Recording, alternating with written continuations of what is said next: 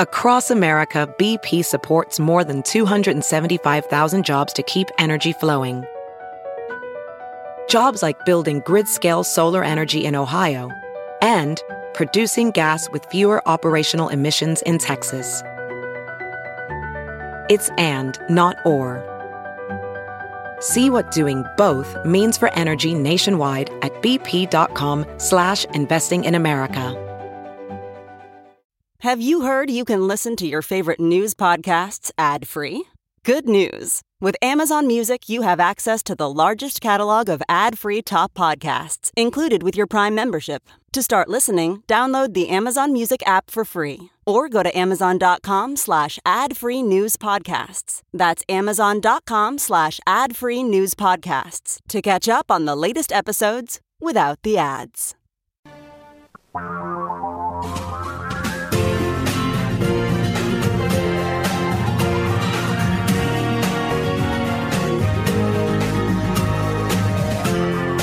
This is the Tom Hartmann Program.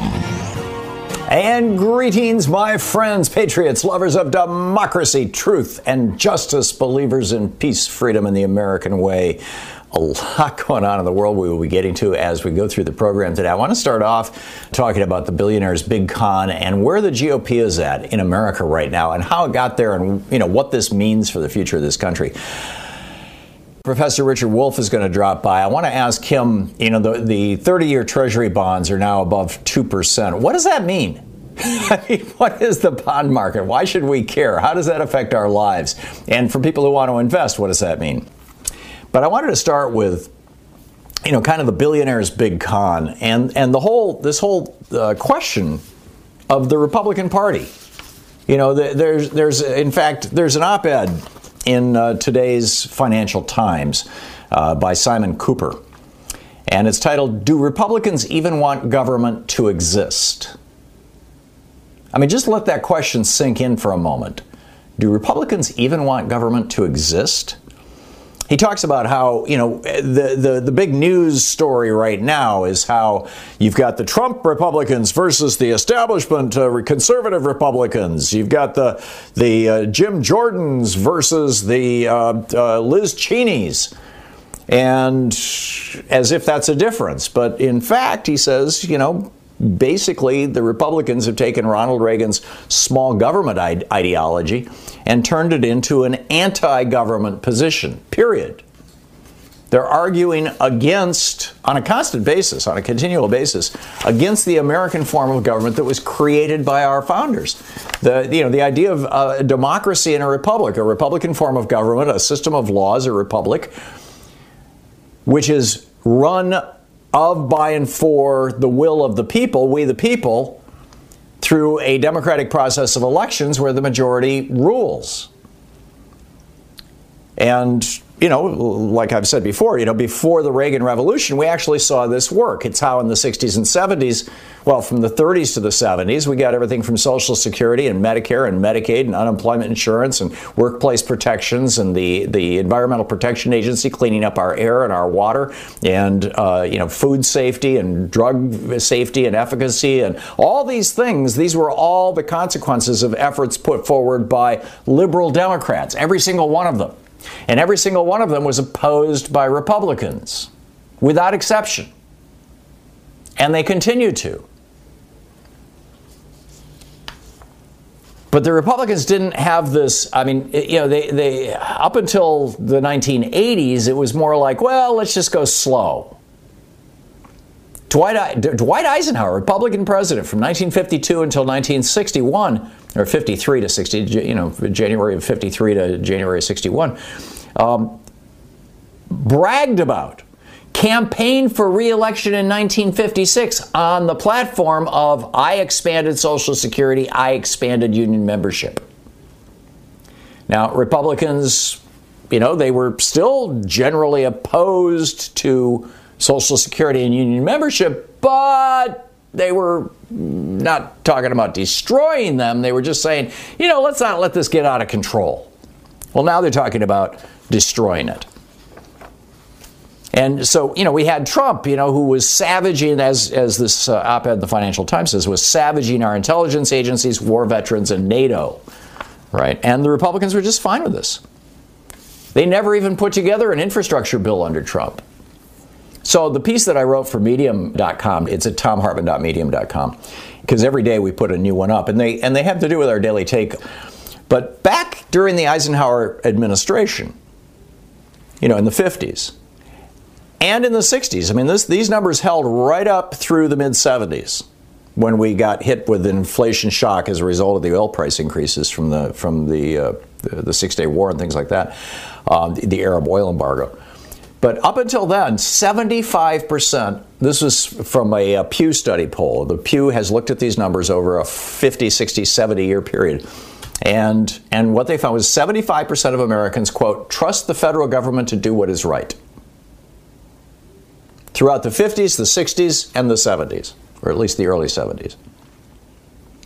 But in 2019, the last time Pew, now maybe they did it last year and they haven't published the numbers yet, but the, the last time that they published numbers was 2019.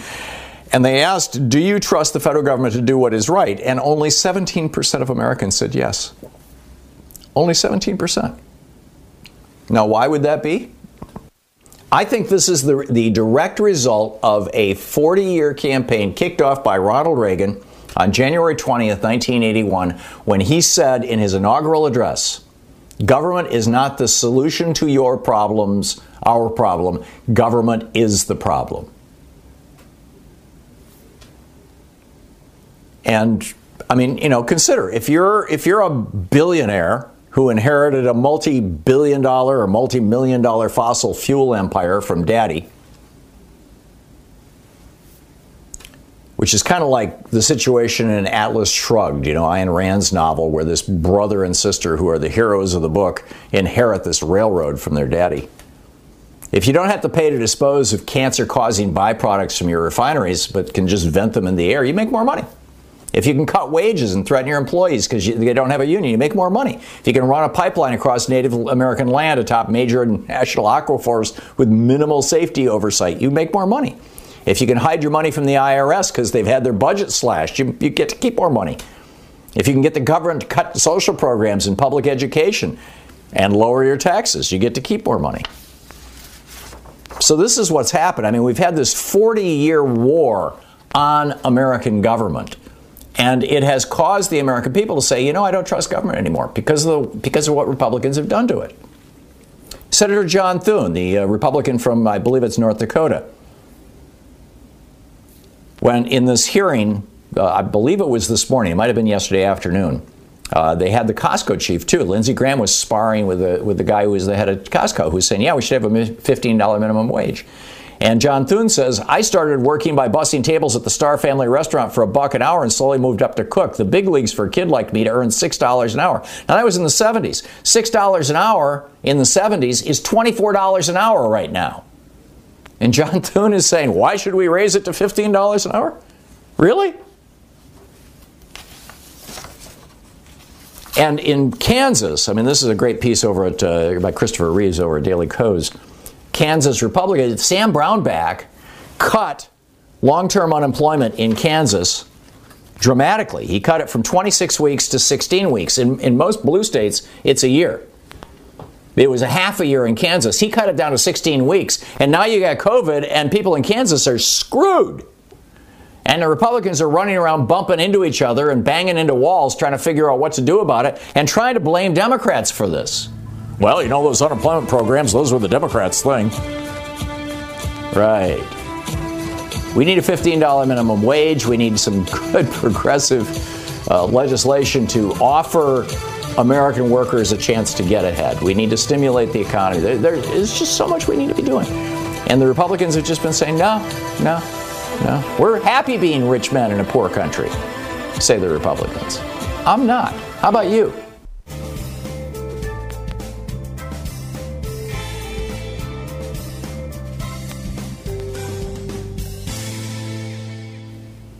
Jeff in Fort Dodge, Iowa. Hey, Jeff, what's on your mind today? Hi, Tom. I want to talk about the attack on democracy in Iowa here. Uh, we had the uh, thing at Washington on January 6th. We're having Iowa's today. Our legislators, uh, uh, Republican uh, in the Senate, are pushing through uh, voter suppression laws. Uh, one of them is surprise, that if surprise. Yeah, I, uh, one of them is that if you miss voting in a general election, you will be kicked off the voting rolls. Uh, Oh, if you if you uh, they're going to shorten the hours that we vote on election day for, for, till nine o'clock at night down to eight, and they're shortening up the uh, days that we can vote ahead of time. About three years ago, it was forty. Now it's going to be twenty. Uh, they're going after uh, the uh, postal service that if you have a mail-in ballot and it's not received on election day, it will not be counted. So they're doing an all-out attack on the voters. And it's not like we have a large African American uh, population here or anything. So I think a lot of this will hit seniors in the state of Iowa, which is, I'm sure, our biggest voting block, severely. And I would think it might even hurt their own voters. Uh, well, Republicans in Georgia, back back 15 years ago, Republicans in Georgia passed the uh, you can uh, do absentee voting with no excuses. The Republicans pushed that through in Georgia because they wanted their elderly voters, who were you know largely white and largely, or at least the voting bloc is uh, largely white Republican voting bloc. They wanted them to be able to vote. Now they're doing the same thing that you're talking about, and and I think they're going to be shooting themselves in the foot, Jeff. I would think so too, Tom. And they're also going after Twitter and Facebook and stuff.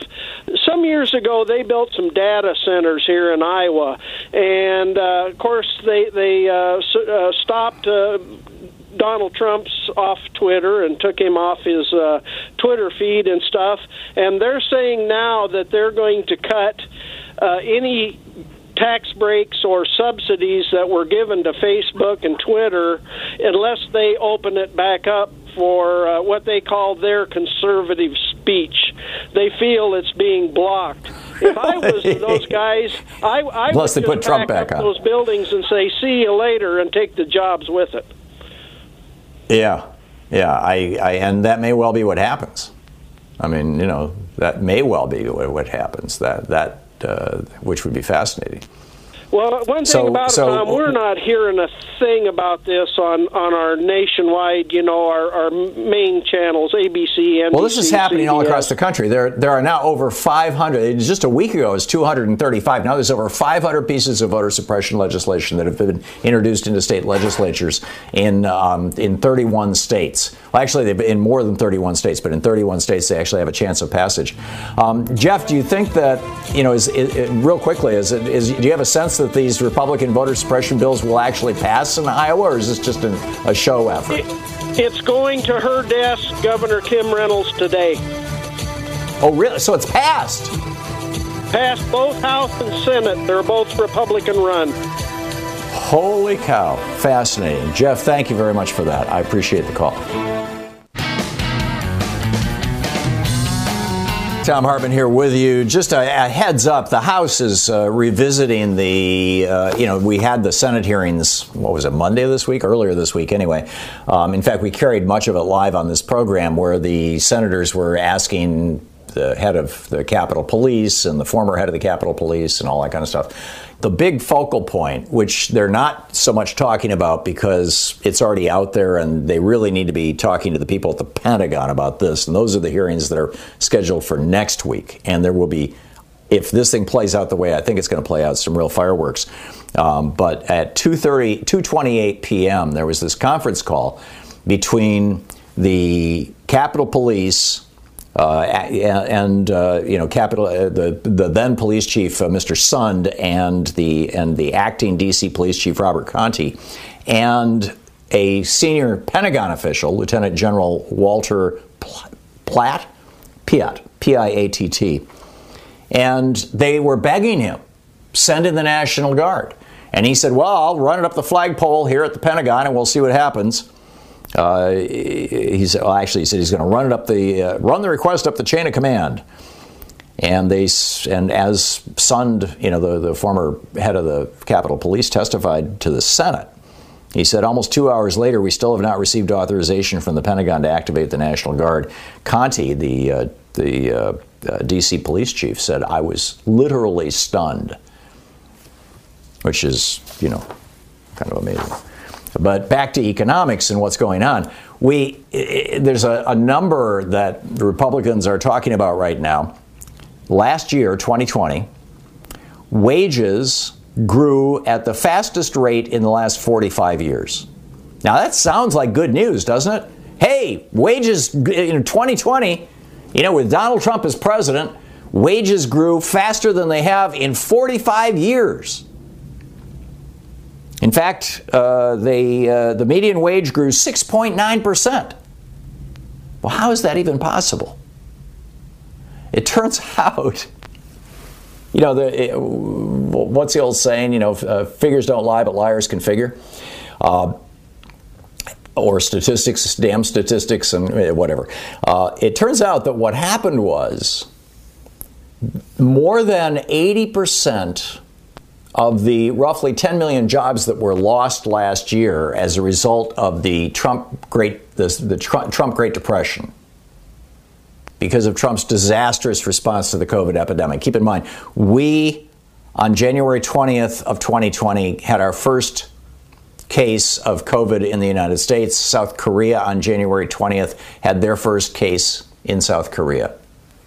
Between then and now, South Korea got it under control. They've had a total of a few hundred deaths.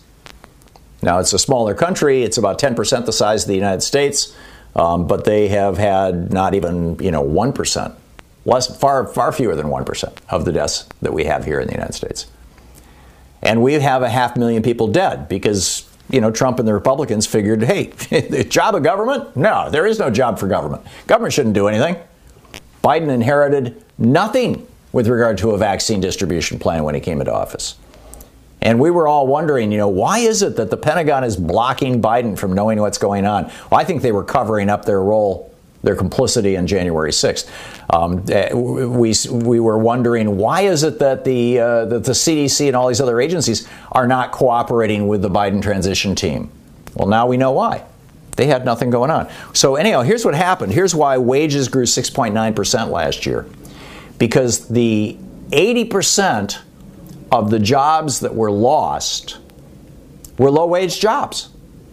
These were people who were, in some cases, literally making two and three dollars an hour because they were they were uh, tipped workers, and most states don't have their minimum wage for tipped workers at seven dollars and twenty five cents an hour. There's a loophole in federal law that was put there um, back in the day specifically to hit black and brown people who were overwhelmingly, you know, in that in that category, uh, and and so what happened was we lost a lot of seven dollar and twenty five cent an hour jobs, and we lost a lot of two and three dollar an hour jobs, and so the median sh- shifted.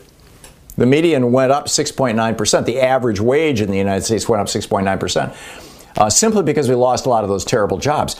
Which means if we can pass a $15 minimum wage, and yeah, I know it takes five years to phase in, but still, if we can pass a, a $15 minimum wage over the next five years, you're going to see that increase in median wages actually hold and actually grow. So while it sounds like good news, oh, you know, it's a great thing we have an increase in the median wage, it's actually kind of bad news because it means that 8 million out of the 10 million people who lost their jobs, roughly, uh, 8 million of them were low wage workers who, when they lose their jobs, they really get wiped out. These are not people who have large savings accounts.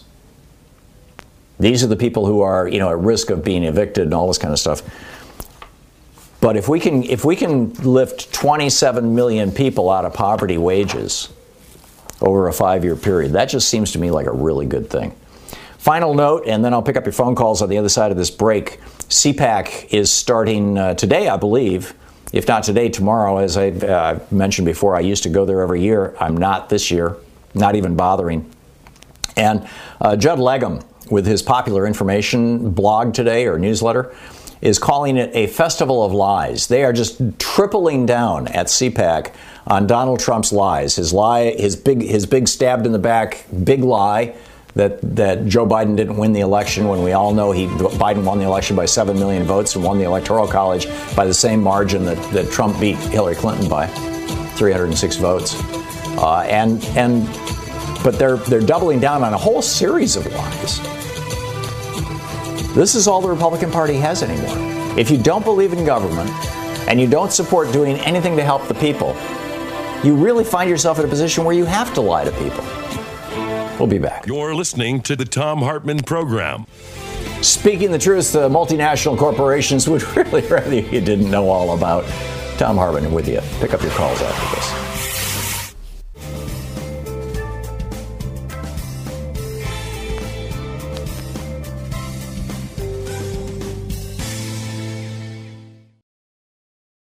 Quick math the less your business spends on operations, on multiple systems, on delivering your product or service, the more margin you have and the more money you keep.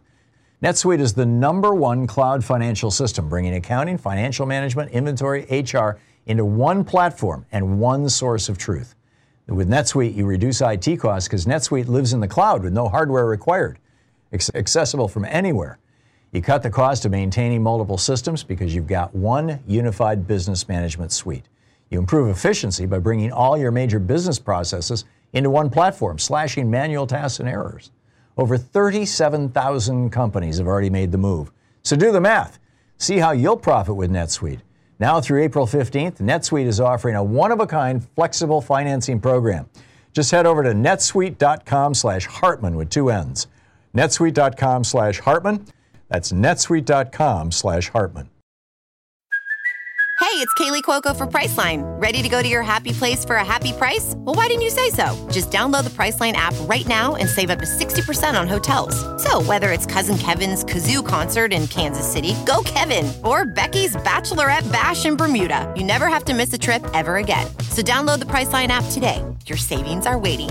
Go to your happy place for a happy price. Go to your happy price, Priceline.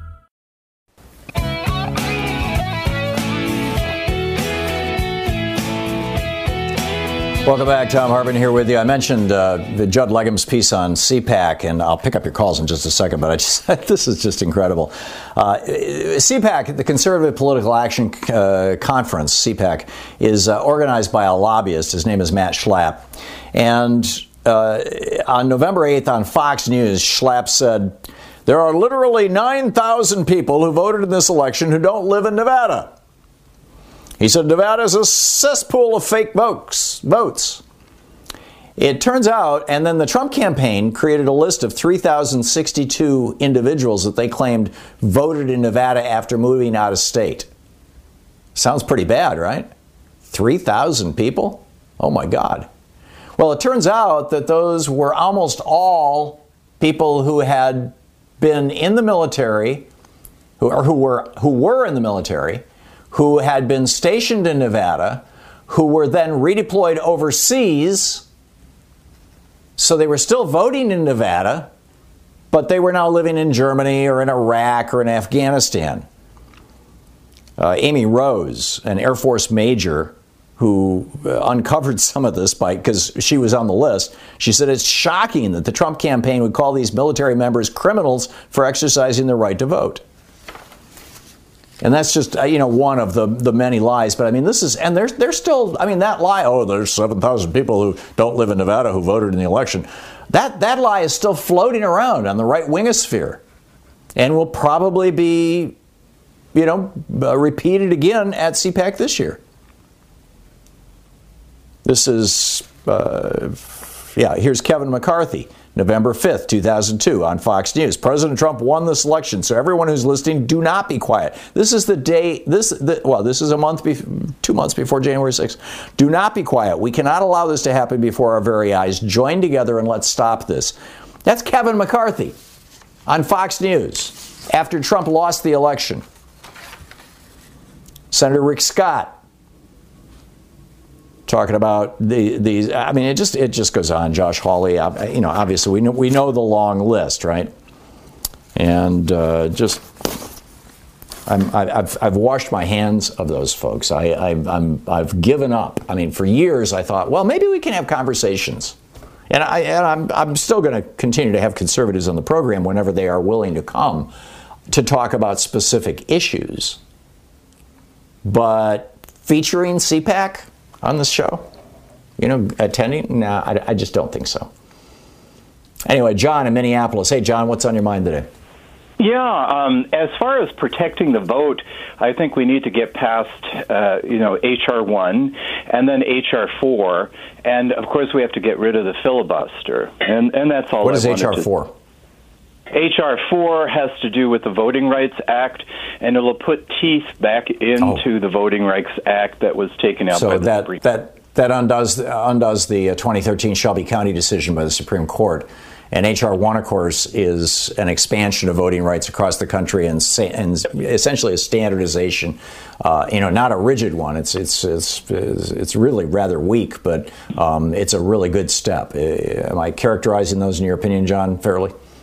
Yes, and HR one, I mean, very, very important because this is, you know, it's expected. This is who we're playing with. Uh, they have no respect for the rule of law, law, uh, constitution, uh, and you know, they're a party. If they are a party in shambles, we need to take advantage of that shambles and you know move forward on things that people want which is yeah. you know the the minimum wage. Uh, I would say also Medicare for all or some bill like that, uh, et cetera, et cetera. The things that free college education and a Green New Deal. And a yeah, Green I, New- I, I think you know. Demo- yeah, Democrats just need to boil this down to just a couple things. John, you always say it so well. Thank you very much for the call. Joanne in Van Nuys, California. Hey, Joanne, thanks for listening to us on KPFK. What's on your mind today? Well, I think that we ought to reduce these salaries of the Republicans to $10 an hour, including their staff, and tell them they have to pay for the paper and print and all their expenses coming into Washington and flying and all the rest, and see what it's like and tie their salary and bonus increases to the inflation index. And when the index goes up, they get the same amount as everybody else. And I know it's ridiculous about, even proposing this, but I think I just want to want to get it out there. I just want it you know, just the comment made because these arrogant people who, yeah. you, you know, they, they don't come. Who, who do they think they are? They're supposed to represent people. And so why shouldn't they share the misery? I agree. And uh, Congressman Mark Pocan, back three three years ago or thereabouts, around the time that he started doing middays with Mark on our program, um, there was a debate about food stamps at that point in time. You know, and, and the Democrats are trying to raise the the uh, food stamp allowance, and, and the Republicans are trying to cut it. And so he, as, as I recall, I'm pretty sure it was Mark Pocan. Um, he lived on the food stamp allowance, which I think is like three dollars and twelve cents a day or something like that. It's very very low. Um, and so for a month, he, or a few weeks anyway, he lived on the food stamp allowance, and it was tough going. I would take your proposal, Joanne, a step farther. I would say that what we should do is tie the salaries of members of Congress. You know, they give themselves raises periodically. And uh, in fact, if they don't vote against it, it automatically happens. Now, I would tie those to the minimum wage, not to inflation. And that way, I think that they would start making sure that the minimum wage goes up with inflation. Exactly. Thank yeah. you. Good start. Yeah, you're welcome. Thank you very much for the call. It's great to hear from you. John in Los Angeles. Hey, John, thanks for listening to KPFK. What's up? Hey, uh, the good angels over there. Uh, I want to make a quick quote and then I'll get to my point. Machiavelli said in the 14th century that uh, if only the body had acted, we would still have uh, liberty and Florence went to the autocrat, you know, the uh, uh, autocrats. But anyway, my my thing I want to talk about, Lindsey Graham. Uh, let's start with Mitch McConnell real quickly. Mitch McConnell, when he first became senator, Roger Ailes ran his campaign. Okay, and the only mm-hmm. Democratic incumbent that year lost his seat to uh, to McConnell by frivolous lies. The, the lies were so outrageous the guy he beat, I think it was Cooper, but I'm not 100%. But anyway, he was a tank gunner in World War II, a real World War II hero, okay?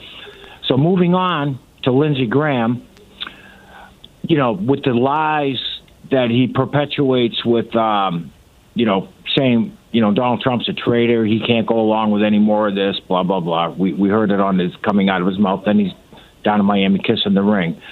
And the other person I wanted to bring up, I'm a little flustered right now, but uh, McConnell, Lindsey Graham, yeah. And who, oh, yeah, the reason I bring up Lindsey Graham is in his book, he wrote, you know, when they gave him uh, Bronze Star, you know. Right. Which he didn't deserve, but, you know, who went to bat for him, uh, General Petraeus, who, who gave out information that got some of our secret people uh, killed. You know? Oh yeah, that's right. His affair. I'd, I'd completely forgot about that. John, I'm sorry, we're hitting the break. I gotta I gotta run here, but thank you for the call, and uh, yeah, and for calling out Mitch McConnell.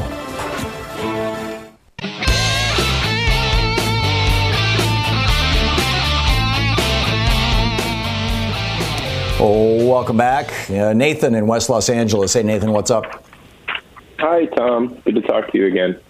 Uh, to your point about minimum wage, uh, I just wanted to put in my anecdote, which is that I own a company here in Southern California, and I, I pay no one less than thirty dollars. That's even the the lowest guys uh, just pushing road cases in and out of a truck make thirty dollars an hour, and I managed to still do fine. I own two homes in Southern California. Um, it doesn't hurt me. if I Yeah. can do it, I don't It know sounds why Walmart like- can't. Yeah, and and and you know, and the, Costco guy was saying something similar to that. You know, they've been paying way above minimum wage for a long time. Plus, everybody has benefits and everybody has health insurance and all these other things that that really significantly add to the wages. And uh, yeah, I mean, you could screw your employees and make more money, or or not. I mean, that that is kind of the bottom line. And and the the the, the screw the employees crowd is is you know officially the Republican Party. Um, Nathan, Well, the- point made. Thank you very much. Whoop, I'm sorry. Yeah, there's a quarter second delay here, uh, and uh, you know I, I heard him after I'd already pushed the button to drop him. I'm sorry. Tyrone in Harlem. Hey, Tyrone, what's up? Hey, how you doing, Tom? Tom, why do we continue to deal with these some of these Republicans like they're honest brokers? And we understand that there's a certain segment of them that make sure that the rich stay rich and make sure that the poor stay poor. And we we have to understand that if someone consider themselves the Grim Reaper, we've got to know that we got to deal with them accordingly. And us trying to make, you know, uh, turning ourselves into pretzels to try to accommodate what they want, it's not going to Yeah. be, you know, that it's, it's not going to work out well for us. So, due to the fact that we have the Senate, the House, the White House, and we're still trying to massage them to into going our way, and like you said, you know, the the, the um, the unemployment or or the um the amount that the the, the minimum wage go up, they'd fight about that when it was seven twenty five. They didn't want it to go up to that much. So they they're going to fight about that anyway. We have to learn to accept the fact that these people are going to be against anything we want to do, and just deal with them accordingly. That's that's the way I see it. I don't see us, you know, working with them, and we need to vote, get the, the Senate and the House. We need to put more. You know, they, they straight up cheat to win, and we got to know that. We have to understand Yeah. that this is what No, we up I- I- against. I, I completely agree, Tyrone. Number one, for people that don't know your reference to the Grim Reaper, that's what Mitch McConnell called himself. Um, number two, this. This, this morning on CNN, um, uh, Poppy Harlow, who's who's good. I mean, you, you want people to ask the hard questions. Um, she asked a Democratic member of Congress, uh, well, you know, the, the cost of living here in New York is much higher than it is in, you know, some rural parts of America. Um, you know, shouldn't the minimum wage be, you know, lower in those rural parts of America than $15 an hour? And he gave this kind of long, mumbly answer about, you know, she said, "Are you are you comfortable with this?" And and and you know, and, and the CBO and all this kind of stuff. And what he should have said was what Bernie and I were talking about yesterday on this program, which is that the minimum wage is not an average wage. It's the floor that you don't fall through.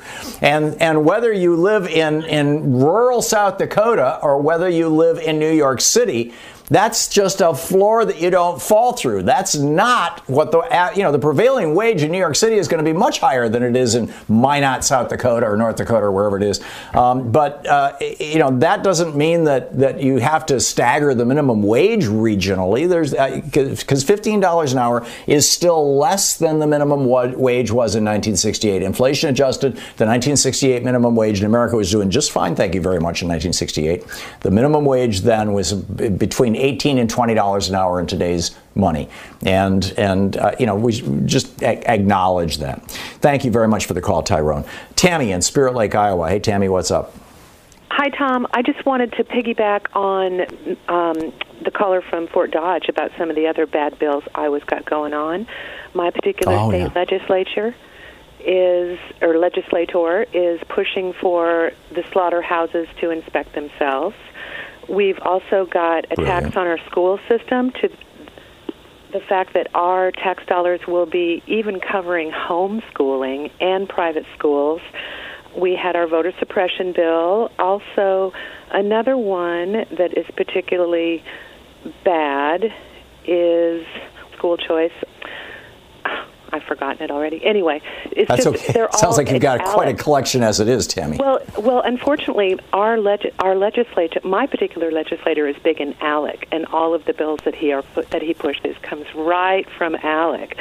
So I did send him a note and say, hey, maybe you should be a lobbyist because who represents we the people? Sounds like you know, if you do you want to represent Right. business or people? Pick. Yeah. You know, yeah, ALEC is, is, is, is the product of the Koch network, and it's nothing. You know, it's one lobby, lobbyist and legislators sit sit together and write these, you know, put these bills together and then introduce them into state legislatures. Tammy, thank you, thank you very much for the call, and thanks for for updating us on what's going on in Iowa. It sounds like a really grim situation. But I, you know, it's, it's happening in Republican-controlled states all across the country, and there's about twice as many Republican-controlled legislatures and governorships as there are Democratic. You're listening to Tom Hartmann. Welcome back. On the line with us, Professor Richard Wolff, the economist, professor of economics, co founder of democracyatwork.info, author of numerous books. His most recent, The Sickness is the System When Capitalism Fails to Save Us from Pandemics or Itself. It's also available now as an ebook at democracywork.info and rdwolff with two F's.com are his websites. You can tweet him at profwolff, P R O F W O L F F. And Professor Wolff, welcome back. I, I'm, I'm looking at a graphic that was in the, um, I believe it was in the New York Times um, daily newsletter. You know, the they have an economics newsletter. Although it might have been Axios, I my printout doesn't uh, reference it, and I don't recall. But in any case, it points out that back in April, the 30-year Treasury bond yield was one percent. It uh, then, through July and October, floated up to about one and in the last month or so, it's gone. Uh, in fact, actually, from January 1st to today, it's gone from 1.7 percent to 2.75 percent. What the hell does that mean? Um, does does you know and and is are government bonds, you know, does this mean that people should be buying 30-year treasuries because you get a 2% return? I, you know, I know that if you buy an exchange-traded fund of long-term bonds, as the interest rates go up, the value of the fund goes down and you lose money. Um, can you please explain to us how, what the bond market is, how it works, and why the average person should should what the average person should know about it and why they should care? Well, the bond market is basically a place where people borrow money. And what you get if you lend someone money is a piece of paper which we call a bond. It's a promise, in effect, to repay you at a certain date and to give you a certain interest uh, while you wait between now when you make the loan and when you collect the repayment. Uh, it is used by governments, it is used by uh, corporations. Those are the main players uh, in the bond market uh, local, state, federal governments, foreign governments, and so on. The rising interest rate is very interesting, and the reason for it, uh, as best most of us can tell, is the expectation of people that there may well be, and that's all it is, is an expectation, that there may well be an increase in the price level going forward. I mean, we have been pumping up the money supply in this country for many years unprecedented in the history of the United States. Uh, number one. Number two, even though we've had a repressed economy for the last year, the COVID situation, the the collapse of our economic system again, uh, the third time in this new century, uh, we've had a period of repressed activity because of those things. That is now maybe, and again I stress maybe, coming to an end if uh, the downturn in cases continues, if the new variants aren't dangerous as expected, uh, if the vaccinations proceed, you could then have an interesting combination of all of that accumulated money and a kind of post. Uh, crash post COVID euphoria in which an awful lot of people grab portions of that money, run into the market to buy everything from land and buildings to appliances, uh, housing fixtures, and all the rest and what you see in the bond market is the desire people have to prepare for that kind of an eventuality. And what that means is if they're going to give up money for a year or two or three, they want more interest paid to them than they demanded before because the risk of an inflationary upswing in prices uh, exists and uh, the uh, Fed uh, Chairman Powell's comments over the last couple of days, in which he says he doesn't care if that happens, the Federal Reserve is not going to step in to stop it. Well, that makes people nervous in the bond market, and they demand higher interest rates. And I think that's what we're seeing. No one knows whether that will continue. No one knows, even if it does, how long it will continue. But here is something we do know. When interest rates go up, and if the central monetary authority, in this case the Federal Reserve, does not step in uh, to prevent that, which it could, but it says it isn't going to, then we're going to see interest rates across the board rise. And that means larger car payments if you're buying a car on time, which most Americans do, rising mortgage rates, which may have a bit of a depressive effect on the housing market. Uh, this is a serious possibility uh, in a way that it didn't seem to be up until recently. So, when interest rates go up, uh, you know, I mean, the Republicans are already doomsaying this. They're saying, you know, this increase in the 30-year yield in the in the federal Treasury market or bond market suggests that inflation is coming. If inflation comes, we're going to have to pay more on the national debt which is the, which is these bonds, right? And That's if we right. have to pay more on the national debt, then we can't afford to be borrowing money to stimulate the economy, and so we should cancel, you know, Biden's 1.9 trillion dollar program. And quack quack quack. It seems to me like the easy remedy to that is okay, fine, let's not borrow any more money. Let's just raise taxes on rich people. What am I missing here? You're not missing anything. What you're doing is you're adding. I find I'm like you on this, Tom. Really, it blows my mind as an economist. It's always the case that if you're looking at the problem of raising the money to pay for what the government does, you have two options. One is to tax, and the other one is to borrow. If you don't want to borrow for good reasons, then you tax. And if you tax, you ask the question whom should we tax? And there the answer is very clear. You choose between the business community and individuals, corporate tax versus personal tax, and then you organize whichever one you choose to be a tax that's flat or a tax that's progressive. So the answer is we should be having these conversations that include who should pay a tax if we don't want to go into debt. What the Republicans do is what the rich people in this country and the corporations want them to do. Have this conversation as if taxing them was somehow off the table, somehow not part of the conversation.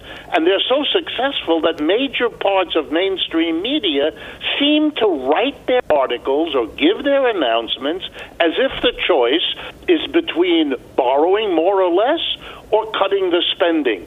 That's never been the choice. That is a misrepresentation because they've left out what they fear, which is a discussion of taxes, which would, of course, lead a rational person to say the people who should pay the most are those who have the most and those who have gained the most in the last 30 years. And that's corporate America and the top 1% of our people. That's why they don't want that in the conversation, but you're not missing it, you're getting it exactly right. Yeah. So, we've got about 45 seconds here. What impact for people who are investing for the future uh, would inflation have? Does, does that hurt stock markets? It, it, seems like it depresses housing prices, but what, what other impacts does it, it have? It has very, very mixed effect. The immediate effect, and it's hard to predict in the future, and when people talk confidently about where it's going to go, talk to somebody else because that's stargazing. That's not serious uh, questions. Here's some of the effects very quick. Number one, it hurts the stock market, which is why the stock market's been going down the last few days.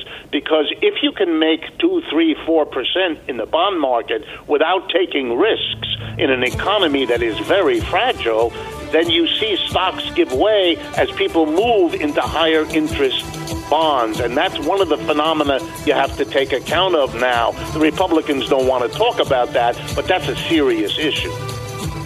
Got it. Professor Richard Wolff, uh, democracywork.info, rdwolff.com. Thank you, sir. Thank you. Great, great talk. Always, I always learn something from Professor Wolff. We'll be right back. This is the Tom Hartmann Program. Back with more of the news of the day. Actually, actually, I've got amazing geeky science for you and your calls right after this.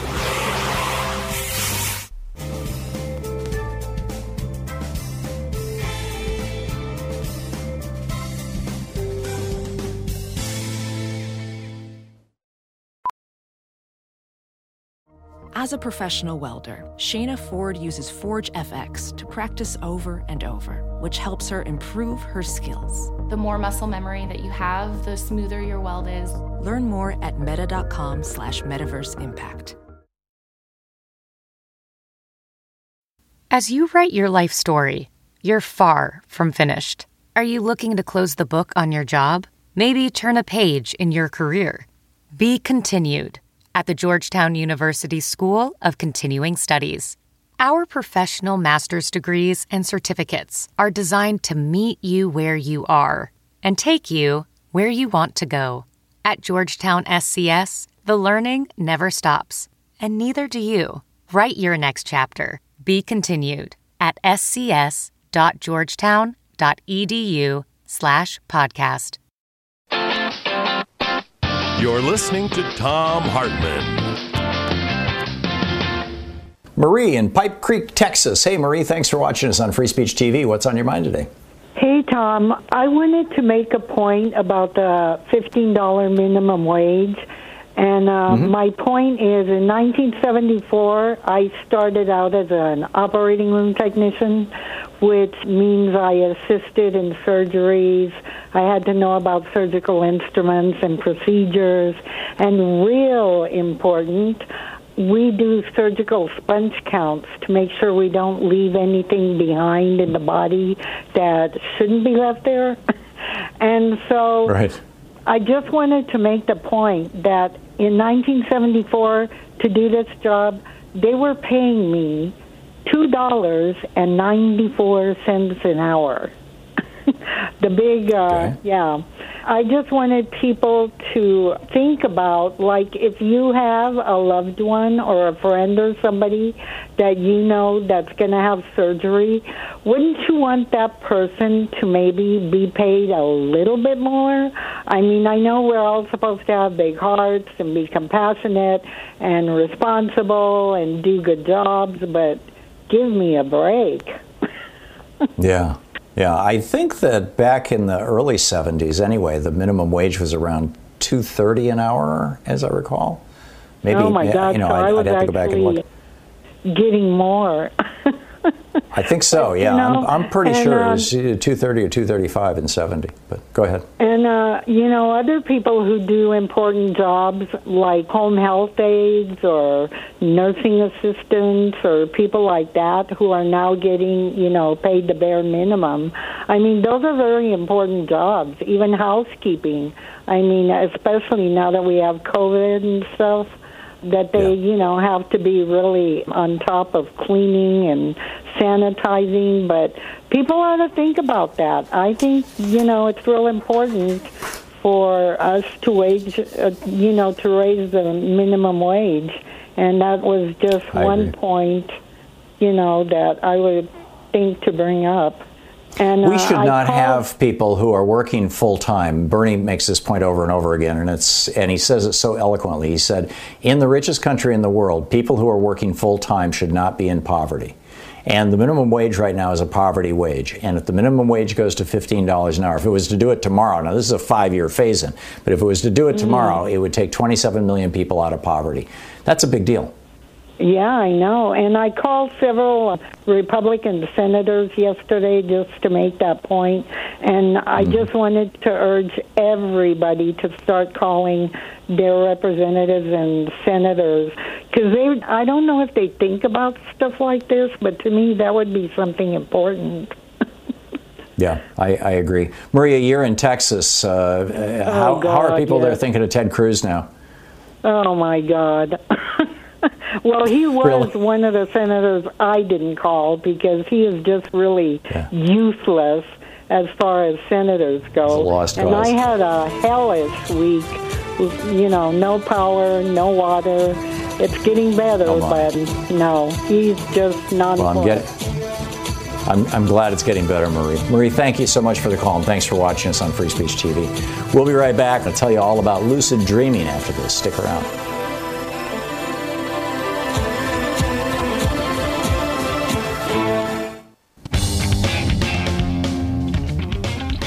Welcome back. Tom Hartmann here with you. So, uh, for our geeky science segment today, y- you'll recall the movie, uh, Leo DiCaprio's movie Inception, where he was getting inside people's heads while they were dreaming and, and getting information. We're a little closer to that. Back in the, I think it must have been the 1970s, maybe the 1980s, there was this kind of craze uh, about lucid dreaming. Uh, there was a fellow, uh, Stephen was his first name, I forget his last name, but he wrote a book about lucid dreaming, which I read. And it was a how to book on how to do lucid dreaming, which was amazing. I mean, I, I really got into it. And for uh, the better part of a year or so, I was, I was doing this. And what you do, first of all, what lucid dreaming is, is where you're having a dream, and in the middle of the dream, you realize, I'm dreaming. And then you decide, well, okay, if I'm dreaming, I can take control of this dream. So I think I'll jump into the air and fly like Superman.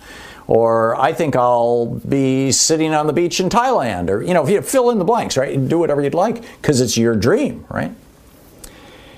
And so the way that you get to lucid dreaming, that is having the ability to be conscious of the fact that you're dreaming when you're dreaming, the way you do that, and it works. I did this. It's the, the reason I stopped doing it is it's just a lot of effort. You have to put a lot of effort into this. But the way the way you do this is throughout the day, you remind yourself to read things twice. Like I am looking at a box that my camera is sitting on right now. It's just a it's just holding it and it's it's for an old Stanley drill and it says Stanley recharge at 15 amp. Okay.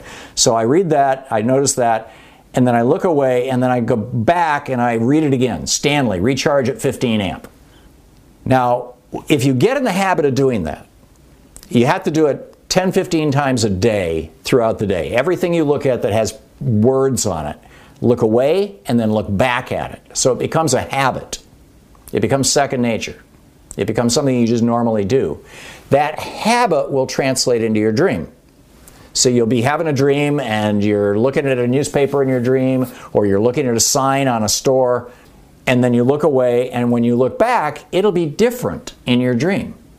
In other words, in my dream, I might look at it, the, that box, and it says Stanley Recharge at 15 amp. The first time I look away, I look back, and now it might say, you know, Ralph's uh, Clubhouse. literally in your dreams, those things will change. And that's how you know that you're dreaming and not awake. So while you're awake, you know, you, you get in this habit of looking at things, looking away, looking back, and kind of saying to yourself, oh, I must be awake because it hasn't changed. And that way, when you're in your dream, it changes. Well, this is just this amazing study that they did where these researchers this is an independent team. Actually, it was four different teams that worked, collaborated on this in France, Germany, the Netherlands, and the United States. They recruited volunteers who had had lucid dreams. Uh, typically, about, about half of us have had at least once the experience of being awake during a dream. In other words, being realizing we're dreaming when we're dreaming. And they asked them simple yes or no questions like, you know, what is 8 minus 6? Math question. And they asked them to signal to the people around them because they were asleep right? In other words, the people are dreaming, and so somebody sitting next to them as the person is dreaming says, What is 8 minus 6? What is 8 minus 6? What is 8 minus 6? The answer, of course, is 2. And so they would say, you know, blink your eyes twice, or, you know, blink your eyes for the, for the answer, or frown, or smile. These are all things that you can control while you're dreaming. And what they found was that uh, they, out of these 185 questions that they asked to lucid dreamers, they responded correctly almost 20% of the time. And they only gave the, re- the wrong answer 3% of the time. The rest of the time, they couldn't tell if the person was really responding or not. Um, one dreamer reported that the math problem was coming out of their car radio in their dream. They were driving down the street and they heard a voice coming out of their car radio, again in their dream, saying, What is 8 minus 6? Another said that uh, he was at a party when he heard the researcher interrupting his dream, like a narrator in a movie, a voice out of the sky, saying, Do you speak Spanish? Blink once for yes, blink twice for no. Now, where this gets really fascinating, in addition to it being a lot of fun, and I can tell you this from my personal experience, when I was doing lucid dreaming back in the back in the late 70s or in the 80s, when I was really into this, my favorite thing to do when I was lucid dream was to fly. I, I'm a pilot. I love to fly. And so in my dreams, I would just do Superman. I'd just jump in the air and fly around and see things, and you know, it was just, it was just great. But they are now these researchers, the reason that they're doing this research, in addition to just like fascinating curiosity stuff, is they believe that this, and by the way, this is from sciencemag.org, uh, they believe that they can use lucid dreams to deal with trauma, anxiety, and depression. They said, and I quote, sleeping conversations might also help the dreamer solve problems, learn new skills, or even come up with creative ideas. The, one of the researchers, a fellow by the name of Dr. Baird, says the dream is a highly associative state that may have advantages when it comes to creativity. Uh, one of the researchers, Michelle Carr at the University of Rochester, a cognitive neuroscience, said she's very ex- excited about this. She said, when you're in a dream, your reporting abilities are quite limited. Uh, so you've got to figure out how to get this out. But uh, this is a world entirely fabricated of memories stored in our brain. Right? And being able to connect that world to the outside world, this is potentially as a therapeutic modality, as a way of helping people resolve issues, helping people resolve trauma, help, helping people resolve past problems. It may well be absolutely brilliant. Because I mean, this is this is something that we na- normally do, right? Nightmares, bad dreams, are typically an attempt by our mind, or this uh, this is widely believed. This is not, you know, definitely true, but uh, it's widely believed that these are attempts to resolve these issues to improve our own mental health, that that's part of dreaming. And if it can now, if we can do it lucidly and we can do it intentionally and we can do it with a little help from a therapist, this could be a huge, fascinating breakthrough. So, our geeky science for the day. The author of that book was Stephen LaBerge, or LaBerge, however you say it. But uh, Lucid Dreaming was the book back in the whenever it was. David in Halfway, Missouri. David, we only have 45 seconds. You got a quick point Hi, you want to make? Yeah, I used to, when I was younger, I used to uh, dream of flying all the time. I was wondering when you woke up, did you feel exhilarated, like you, you slept really well and full of energy? Yes. Yes. Yeah, I did. Yeah, well, lucid dreaming. It. Yeah. Yeah, me too. Yeah. Me too. I still occasionally yeah, do. I mean, I although I haven't, you know, it's been uh, literally 30 years since I trained myself to, yeah, to look at signs. And I, time and I, for me, but I Yeah. also had a helicopter. I could go fly it. Yeah. In your dream? I didn't see it, but I was sitting up like I like one of those little gyrocopters. Yeah, it was. Yeah. Not easy to control Oh, sometimes, and it was really wild. But sometimes I could control Oh. it really well. That's Yeah, interesting. was- yeah, I always did it like I was Superman. And then after I started Yeah, scuba too. diving, I uh, used to, you know, some, I would, uh, I would follow the highways and go up to Kansas City and back. Yeah. There you go. there you go. Good dreams. David, thank you. Thanks for the call. Yeah, lucid dreaming is a thing. It's a fascinating thing. You're listening to Tom Hartmann. A special thanks to Louise Hartmann, Sean Taylor, Nate Atwell, Jamie Holly, Joyce the Hammer, Nance, Nigel Peacock, Sue Nethercutt, Patrick White, Geraldine Halbert, Ron Hartenbaum, Chase Spross, Nicholas Miller, Pat Sweeney, Jabbermocky, and Jay LeBlanc. All the folks who help make this show work for you, and thank you for helping, you know, helping keep us going. Be good to yourself and those around you. Get out there, get active, tag, you're it. You've been listening to Tom Hartmann. For audio and video archives, visit thomhartmann.com.